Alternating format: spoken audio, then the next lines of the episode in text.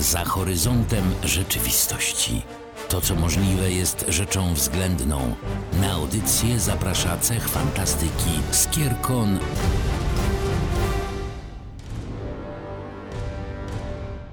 Dzień dobry. Niedzielne popołudnie. W dzisiejszym portalu witają Was Chili i Katrys, cześć. I dzisiaj będziemy rozmawiać, będziemy przypominać pewną postać. Nie wiem w ogóle, czy ona wymaga przypomnienia. To jest osoba, postać, która mm, nigdy nie została zapomniana i myślę, że zyskuje sobie z roku na rok coraz większą liczbę fanów i czcicieli. Będziemy dzisiaj e, rozmawiać o Lokim. Więc to nie byle kto na zamknięcie sezonu portalu. Taka postać na finałowy odcinek dzisiaj. Tak, to prawda, to jest postać nietuzinkowa. Ten odcinek się nazywa Antybohater Loki, ale to jest moim zdaniem niedopowiedzenie, bo ja, ja kocham Lokiego i ja będę go bronić z całych sił ja na pewno nie uważam go za antybohatera. Okej, okay, rzeczywiście był złoczyńcą na początku, ale no nie oszukujmy się, zmienił się niesamowicie mocno i wydaje mi się, że zmienił się rzeczywiście na lepsze. Chociaż to też jest troszeczkę skomplikowana sprawa, ale to o tym sobie porozmawiamy. No właśnie. Loki, bo z tego co słyszę, mówisz o Lokim z MCU, z Marvela. A nie o nim mówimy? Loki, czemu się na pewno nie dziwisz, ma różne oblicza i znany jest od tysiącleci i nie bez przyczyny. Ten, o którym rozmawiamy, rzeczywiście przeszedł taką drogę, o której mówisz, ale spełnia definicję antybohatera, czyli tę drogę takiej niejednoznaczności, drogę od bycia klasycznym złolem do bycia kimś, kto próbował przynajmniej odkupić swoje winy, próbował uczynić dobro, za to zresztą zapłacił wysoką cenę. W mojej osobistej ocenie zbyt wysoką. Moje maleństwo tak szczezło w łapskach tego wstręciucha Thanosa, no bu. Tak, rzeczywiście, ale y, uważam, że Loki z mitologii jest jednak lepszym przedstawieniem antybohatera niż Loki z MCU. W mojej opinii Loki z mitologii jest y, zwykłym, zwykłym złoczyńcą, który ma do tego mm, cóż, pewne uzasadnienie. Loki z MCU jest antybohaterem, ponieważ jest bohaterem, ale anty. po prostu jest nietypowy, jest niejednoznaczny, stał po stronie zła, a przede wszystkim e, zazwyczaj i prawie do końca stał po stronie własnej, samego siebie. Jest małym podlecem i wiele mu wybaczamy, bo po prostu jest piękny, ale nie wiem, czy jest to właściwy powód, żeby mu wszystko wybaczać. To jest efekt aureoli, czyli osoby, które są ładne, uważamy, że mają też lepsze cechy i łatwiej się im wybacza wiele błędów, więc myślę, że to jest to. Cóż, myślę, że, że, że coś w tym jest aczkolwiek cała moja, o nie wiem, wszystko we mnie się e, sprzeciwia przeciwko tak niesprawiedliwemu traktowaniu ludzi bez aureoli, prawda? Cóż mogę o tym powiedzieć, dlatego że sama jej nie mam. Niemniej jednak e, widzimy w MCU drogę Lokiego, jego rozwój. My, kiedy go spotykamy, on już jest w trakcie przemian, w trakcie zmian. Jeszcze się sam przed sobą do tego nie przyznaje, jeszcze próbuje grać bezwzględnego, zimnego złoczyńcę, ale tak naprawdę już nim nie jest. Kocha swojego brata, kocha swojego ojca, chce zasłużyć na e, ich szacunek i tak dalej. Ja uważam, że on nigdy nie był złą postacią, że on nigdy nie był złoczyńcą. On zawsze kochał Tora, nawet wtedy, kiedy dźgnął go sztyletem, wiesz, po tym jak się przemienił w węża. Więc e, ja uważam, że, że Thor zawsze był osobą, która kocha swoją rodzinę i rodzina jest dla niego najważniejsza. Loki. Mówimy o Lokim. A powiedziałeś Thor. A powiedziałam Thor. Loki, przepraszam, chodzi mi o Lokiego, tak oczywiście. Ha, ha. Freudowska pomyłka, moja droga. Kasiu, ale przecież jedno drugiego nie wyklucza. Zawsze kochał swojego brata, zawsze kochał swoją rodzinę. Niemniej jednak był złolem. Był złolem i popełniał bardzo złe uczynki. Po prostu był złolem, który kochał swoją rodzinę. Ale kiedy zaczyna się pierwszy tor, kiedy poznajemy Lokiego, który jest rozwydrzonym, egoistycznym i egocentrycznym bałwanem, już coś się zmienia. Przecież zanim ten film zdąży się zestarzeć, w sensie zanim dojdziemy do jego połowy, to już widzimy tragiczną twarz e, Lokiego. Widzimy jego tragiczną t- twarz w momencie, kiedy on popełnia swoje najgorsze czyny. On już tak naprawdę, przynajmniej część jego osoby, żałuje tego, jest przerażony tym, co robi, ale czuje, że tak powinien zrobić, bo tak postępuje dobry zło w filmach, prawda, superbohaterskich. Ale on jest inny, od początku jest inny. Co nie znaczy, że od początku jest dobry. Nie jest dobry. Natomiast jest niewątpliwie postacią tragiczną w tym pierwszym filmie, a później dzięki temu, że ja o tym marzyłam i mamy spełnienie marzeń, on się przychodzi na jasną stronę mocy, mniej lub bardziej skutecznie, ale, ale chyba wszyscy o tym marzyliśmy, żeby Loki stanął po dobrej stronie mocy. To prawda. Loki na początku zobaczy, że odkrywa siebie, odkrywa kim jest, bo on był wychowywany przez Odyna jako e, jego syn, jako brat Tora, jako jeden z nich. I na początku Tora on się dowiaduje, że tak naprawdę on nie jest jednym z nich. On jest adoptowany w pewien sposób przez Odyna Odyna. Tak naprawdę nie jest e, jego krewniakiem, jest przybranym synem Odyna, więc tak naprawdę odkrywa to, że on jest tym złym, bo to tymi olbrzymami straszą. Te postaci, te lodowe olbrzymy są uważane za właśnie za tych złych, za tych, z którymi trzeba walczyć i nagle on się dowiaduje, że on jest jednym z nich. Więc on postanawia pokazać wszystkim, że okej, okay, skoro ja jestem nim, skoro ja jestem tym olbrzymem, to ja wam pokażę, jak zły ja potrafię być. I postanawia, po prostu zrzuca taką, wiesz, barierę. Jak do tej pory gdzieś tam się stopował, nie wykonywał jeszcze wielu takich niecnych czynów, tak teraz nagle on po prostu to wszystko, gdzieś tam jakaś bariera po prostu puszcza i on nagle postanawia, dobra, to ja będę rządził teraz światem. Ja wam pokażę, że ja to potrafię, że jeden z olbrzymów to potrafi. Tak, myślę, że on sobie tak pomyślał, że skoro legalnymi drogami nie mam prawa pokazać swojej wartości jako król, to ja może właśnie dzięki swoim podstępom i knowaniom pokażę wam, że będę królem i że będę dobrym królem. Właściwie, że będę efektywnym królem, bo czy dobrym to nie jest może tutaj właściwe słowo. No tak, tak, ale nawet w tych chwilach, w których widzimy na przykład w drugim torze, kiedy widzimy Lokiego walczącego po stronie dobra chwilowo, to i tak film kończy się, no cóż, tak, że no, ręce nam opadają. Mówimy, nie, to nie tak miało być. Ty, ty, ty, ty niegrzeczny Loki ty. Tak, ale Loki, przynajmniej na początku, on nie walczy dlatego, bo y, uznaje, że to jest w porządku walczyć po stronie dobra, że w takim razie ja muszę tych ludzi uratować, nie wiem, poświęcić siebie, ale uratować. No właśnie, on nie jest postacią altruistyczną, on nie jest taki, że, że robi coś dla innych. On walczy po to, żeby pokazać, że on potrafi i po to, żeby ludzie go podziwiali. On walczy po to właśnie, żeby mieć uznanie.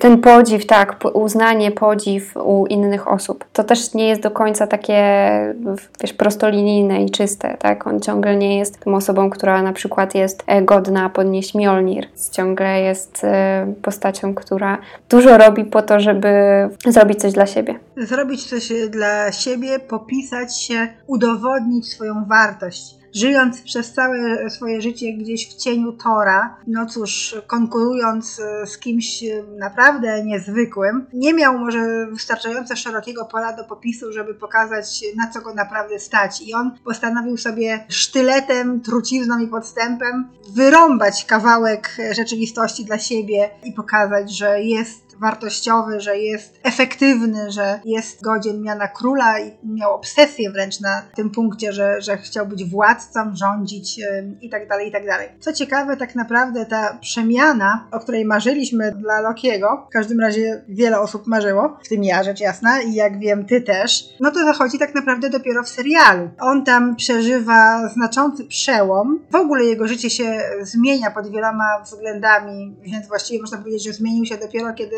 się okazało, że nie żyje. Co jest ciekawe, ale ten Loki z serialu tak naprawdę dopiero jest tym Lokim, na którego czekałam. To jest dokładnie to. To jest ciekawe, bo to jest, wiesz, ta historia z serialu jest w środku historii filmowych. To jest w momencie, kiedy on ma ten Tesseract i gdzieś tam postanawia go wykorzystać, żeby uciec przed Avengersami. Więc tak naprawdę później, po tej akcji z serialu, chyba że, no właśnie, bo, bo tam jest gdzieś tam, że tworzy się inna linia czasu. Przede wszystkim w serialu jest wyraźnie pokazane, że Loki widzi, jak umiera. Widzi film, który jest zapisem jego ostatnich chwil. Widzi, że pogodził się z bratem, że żyją w pokoju, że żyje w szacunku innych Asgardczyków, że tak naprawdę osiągnął to, o czym marzył, stojąc po stronie dobra, poświęca swoje życie, żeby ratować Tora i Asgardczyków przed Thanosem. On to widzi, to jest dla niego wstrząs i szok. Nie tylko sam fakt jego śmierci, ale też, że tak naprawdę umarł w obronie dobra, że jest opłakiwany. W sensie,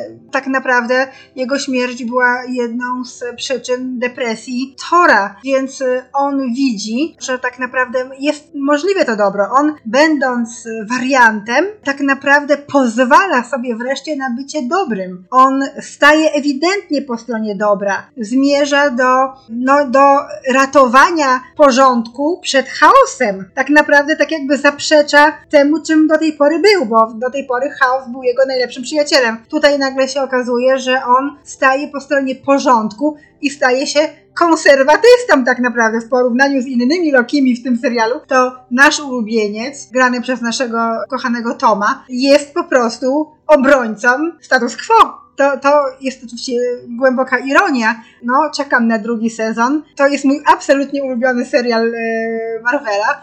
Tak więc to jest bardzo obiecujące. Kasiu, nie wiem, czy nie powinnyśmy może chociaż króciutko przybliżyć postaci Lokiego mitologicznego, żeby po prostu pokazać, dlaczego Loki w MCU, a wcześniej w komiksach, miał tyle różnych twarzy. Co, dlaczego on jest tak niejednoznaczną postacią, dlaczego jest tym antybohaterem? Jaki jest Loki mitologiczny? Mitologiczny Loki, podobnie zresztą jak ten Loki z MCU, jest bogiem oszustwa, bogiem psot, kłamstwa. Też jest olbrzymem, jest synem dwójki olbrzymów. No i właśnie, jest takim, można by powiedzieć, magiem, czarodziejem. On potrafi się przemieniać w różne postaci, potrafi czarować na swoją korzyść. Jest ojcem i matką pewnych stworzeń, co jest chyba moja ulubiona historia. Bywa ojcem, bywa matką.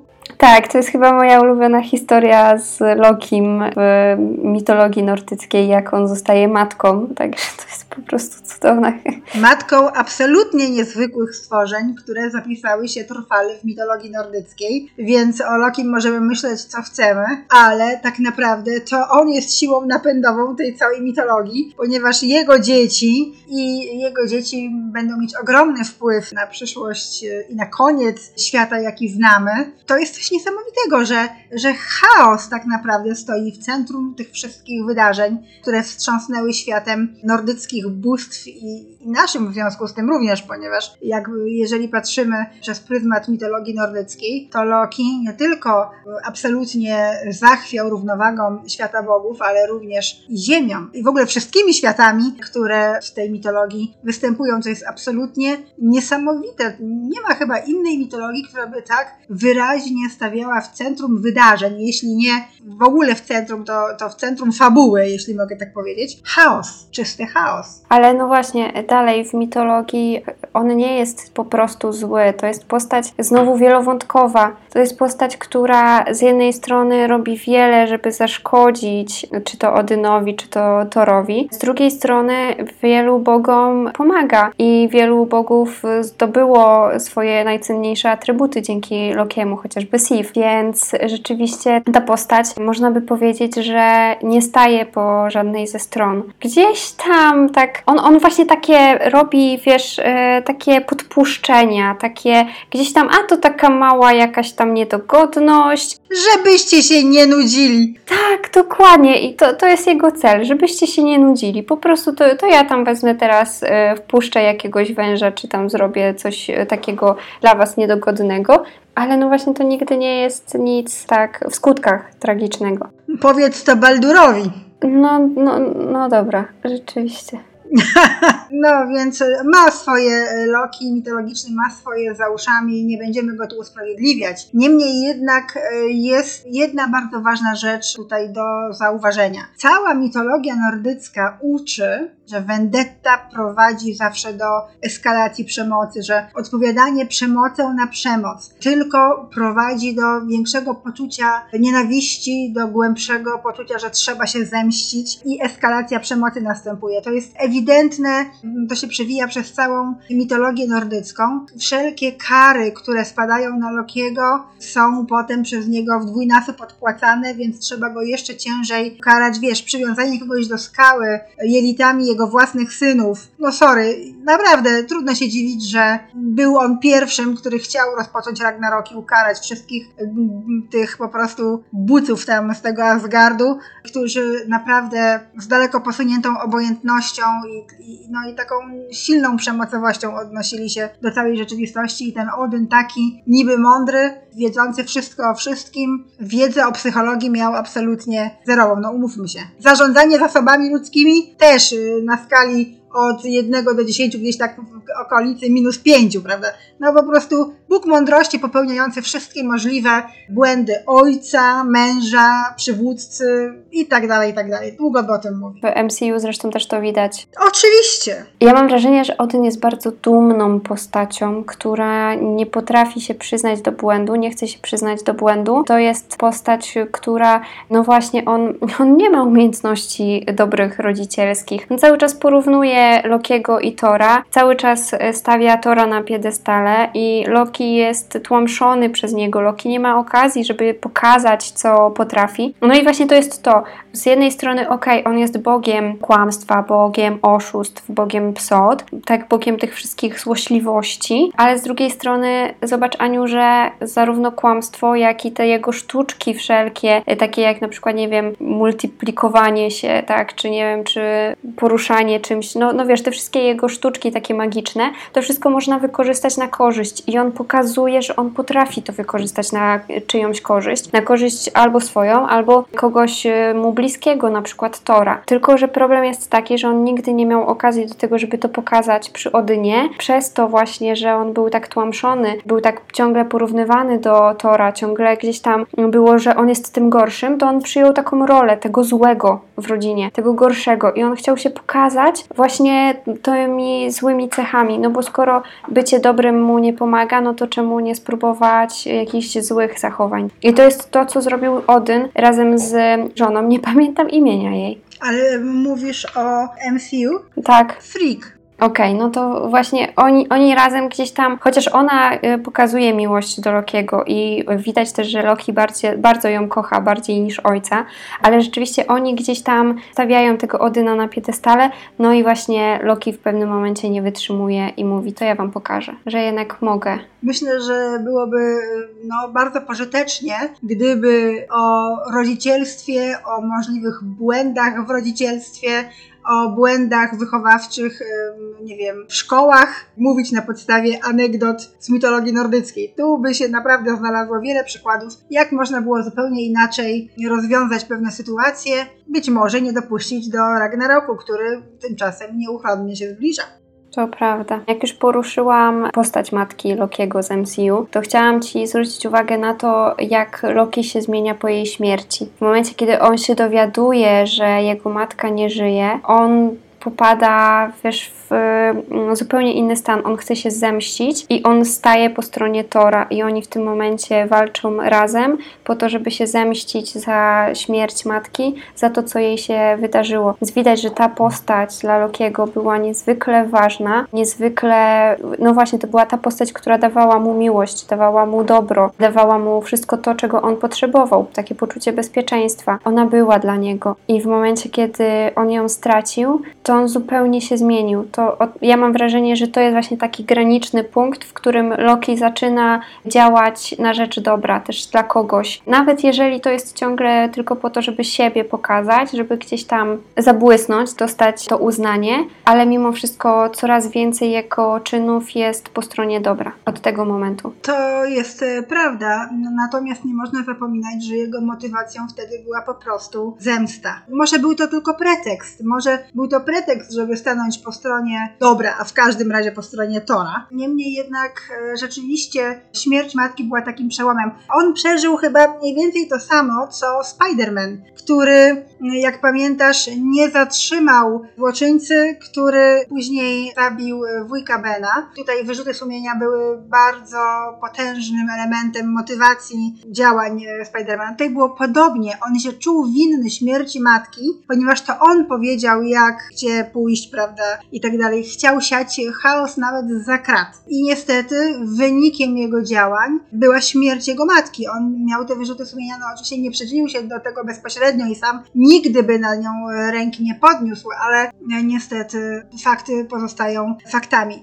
I to, e, to, to mógł być rzeczywiście ważny przełom w jego życiu, pragnienie chociaż zadośćuczynienia jeśli już nie można naprawić błędów, to chociaż im e, zadośćuczynić tutaj. No, to jest rzeczywiście jedna z najlepiej oddanych, najlepiej opisanych i najlepiej zagranych postaci w całym MCU. To, za, to zawdzięczamy naszemu Tomciowi, e, który potrafił w tę postać wlać mnóstwo życia, mnóstwo takiego prawdopodobieństwa psychologicznego, mnóstwo takiej dwuznaczności. To, to jest naprawdę masterpiece. Ta rola to jest kawał dobrej roboty i Tomcio zrobił no coś super. Już ta mimika, te niewielkie gesty, gdzieś tam uśmiech w pewnym momencie, tylko jednym kącikiem ust, tak, gdzieś tam takie już drgnięcie, to wszystko po prostu jest tak idealnie zagrane. Porównałaś Lokiego do Spidermana. Jest pewna zasadnicza różnica pomiędzy nimi. Loki ma e, narcystyczne zaburzenie osobowości, a Spiderman nie. To jest to, co ich różni.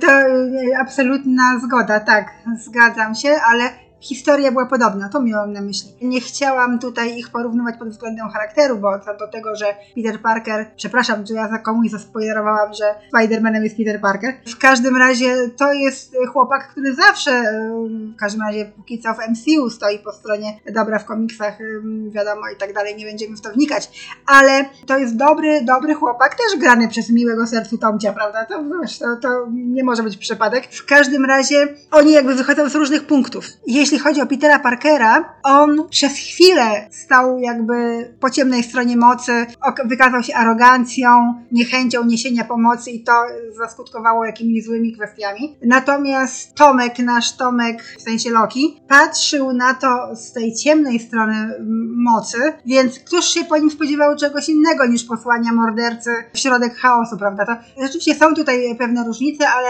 sam fakt, że był to punkt przełomu w ich życiu, no to był to punkt przełomu w życiu obu tych bohaterów. Ja mam wrażenie, że drugim takim przełomowym momentem był Ragnarok, to znaczy Thor Ragnarok. Taki tutaj zagrożenie, które spadło na cały Asgard. To był też, e, myślę, bardzo duży punkt, w którym Loki jeszcze zbliżył się do Tora i rzeczywiście tutaj poświęcił dużo, żeby uratować jak najwięcej Asgardczyków i rzeczywiście podjął solidną walkę przeciwko swojej przybranej siostrze, podjął solidną walkę na rzecz innych. Ja myślę w ogóle, że to jest jedna z przyczyn, to Loki po jasnej stronie mocy, to jest jedna z przyczyn, dla których e, Thor Ragnarok jest tak uwielbiany. Ten duet dwóch kochających się braci, którzy do tej pory ze sobą walczyli, teraz mają wspólny cel i to jest dobry cel, no to wszystkim roztopiło serca. Te ich dialogi, te ich sprzeczki, te ich e,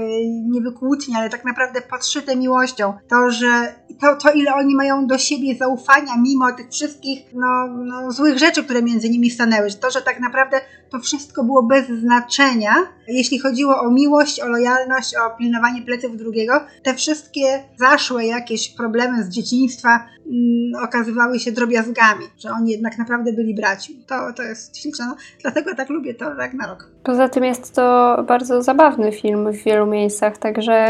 O tak, stanowczo. Dzięki Lokiemu głównie. Tak, to prawda. Wiesz to, to, to po prostu nie tylko w tym filmie, ale generalnie Loki przy torze jest jak skalpel chirurgiczny przy młotku albo tłuczku do ziemniaków.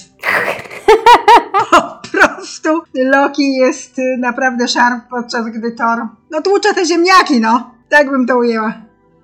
O rany. A to jest ciekawe, co powiedziałaś, bo w wielu miejscach w MCU widać, jak Loki, przynajmniej takie wrażenie można odnieść, że Loki czuje się tym mądrzejszym i właśnie, że Thor jest takim młotkiem, taką postacią, która trochę wolniej myśli i tak jakby Loki ma wrażenie, że jego jest łatwo przechytrzyć i że no właśnie on jest tym sprytniejszym, tym mądrzejszym, tym, który jest w stanie zrobić coś właśnie takiego, żeby wiesz, żeby przechytrzyć Tora, że, że, to on jest górą w większości przypadków. Ja myślę, że tutaj chodzi o to, że e, Loki zdążył 600 razy o czymś pomyśleć i wszystkie potencjalne opcje sprawdzić, zanim Thor stwierdził, to co robimy? Mhm, tak, zdecydowanie. Yy, tak, więc tak to z grubsza wygląda. Yy, to wiesz, to nie o to chodzi, że może, może to zabrzmiało deprecjonująco w stosunku do Tora, który jest sympatyczną postacią i lubię, jest po prostu dobry, lubię dobre postaci. Ja nadal moją ulubioną postacią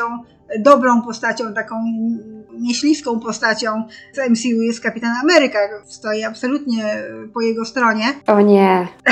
to widzisz, mamy już o tym rozmawiać w jakimś innym odcinku. W każdym razie lubię Tora i szanuję Tora. Wiesz, Mjolnir nie mógł się mylić. Natomiast imponuje mi intelekt Lokiego. Znacznie bardziej. Ja już pomijam fakty, jak który z nich wygląda. Niby obaj są, prawda, przystojni, każdy w swoim stylu. Ale tak naprawdę pomijając to wszystko, co jest bardzo długoznaczne i drugorzędne, to jednak intelekt Lokiego, jego poczucie humoru w każdej sytuacji, no to mi imponuje. To, że jest dowcipny. Ja myślę, że to jest jego główna dla mnie zaleta, bo to świadczy o inteligencji. Sarkazm, o panie, tak powinno być. To, że jest dowcipny, plus no właśnie Tom po prostu rozmięka moje serce. W ogóle nie wiem, czy wiesz, ale Tom startował do roli Tora, więc niewiele brakowało, a moglibyśmy mieć Lokiego za Tora to byłoby absolutnie straszne, bo Tom się urodził, żeby być Lokim. Zdecydowanie. Ktoś zrobił dobrą robotę castingową, że... On włożył naprawdę wiele do tej postaci i ja nie wyobrażam sobie w tym momencie Lokiego granego przez kogokolwiek innego. Kawał dobrej roboty. Podsumowując naszą dzisiejszą bardzo przyjemną rozmowę o niezwykłej postaci tak mitologii nordyckiej, jak i MCU i całej popkultury, czyli żeby podsumować, był to Loki, to było dobre, to było przyjemne, to było pożyteczne i na dodatek bardzo ważne z tego punktu widzenia, że tym odcinkiem kończymy trzeci sezon portalu. To święto. O, brawo! Wraz z Lokim świętujemy podsumowanie sezonu. Powiem Ci szczerze, że z dzisiejszego odcinka portalu ja już mam tematy, przynajmniej dwóch odcinków do przyszłego sezonu. Wiem, że pomysłów jest już wiele i że są bardzo ciekawe. Zobacz, jakim cudownym rogiem obfitości jest popkultura i to wszystko, co nas otacza. Zawsze jest o czym pogadać. Nieskończone są możliwości rozmów popkulturowych, a jeszcze jak się te rozmowy odbywa w cudownym, cudownym gronie przyjaciół, to już w ogóle nie mogę się doczekać początku nowego sezonu, Kasiu. Jest cudownym rogiem obfitości, ale też cudownym polem do analiz różnego typu, także przygotujcie się na to, że będzie więcej analiz psychologicznych, ponieważ coś szykujemy dla Was. Dzisiaj ode mnie była taka trochę mała zapowiedź, bo gdzieś tam podeszłam rzeczywiście do Lokiego, tak jakby był moim pacjentem i zaczęłam go analizować rzeczywiście pod kątem tym psychologicznym. Być może dlatego też e, tak tą postać lubię, bo, mm, bo to jest postać no właśnie bardzo bliska gdzieś e, temu, z czym pracuję. To jest po prostu trauma rozwojowa, po, pokazanie traumy rozwojowej. Jest cudowne, to jest cudowne. W każdym razie razie o Loki mogłybyśmy jeszcze dużo powiedzieć. Ja tutaj miałam w zanadrzu jeszcze kilka rzeczy, ale myślę, że nie będziemy przedłużać, nie będziemy też spoilerować. Być może ktoś jeszcze nie widział tych wszystkich filmów z MCU. No i to są wątki do wykorzystania w przyszłym sezonie. Poprzednie odcinki e, Palu możecie sobie odsłuchać na YouTubach i Spotify'ach i myślę, że Trzymam kciuki i liczę na to, że tak jak i my czekacie na kolejny wór. A, to mi od razu, od razu mam skojarzenia. Wór, który jest bez dna, wór, z którego można wyjmować te wszystkie smakołyki i wszystkie rzeczy, których się potrzebuje w bajkach braci Grimm. Czy to nie jest wspaniały temat, no nie, no po prostu ja już, się, ja już, ja już przycicham, przycicham. Zapraszamy Was do odsłuchiwania archiwalnych odcinków um, portalu. Czekajcie razem z nami na kolejne i dzisiaj po rozmowach między innymi o Lokim, jak się okazuje, że nie tylko, żegnają Was Chili i Katris. Cześć, do usłyszenia. Cześć, cześć, pa!